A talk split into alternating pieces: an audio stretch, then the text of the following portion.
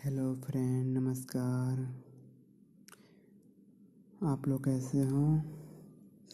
देखिए, बस मैं अभी ये बताना चाहूँगा कि इंडिया में नहीं बट पूरे वर्ल्ड की बात करते हैं तो कोरोना वायरस का ख़तरा सभी जगह है।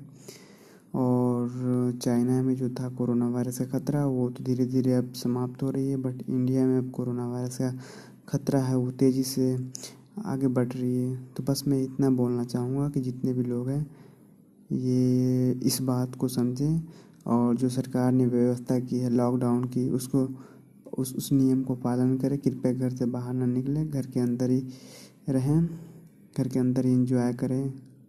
कम से कम बाहर निकलने की कोशिश करें, क्योंकि बाहर निकलने से जान की बहुत ज़्यादा खतरा है। और ये वायरस ऐसा है जो एक व्यक्ति से दूसरे व्यक्ति के पास आसानी से आसानी से चले जाते हैं, जो बहुत ही ज़्यादा खतरा का चिन्ह है। सो बस मैं इतना बोलना चाहूँगा कि आप लोग घर में रहें सेफ़ रहें।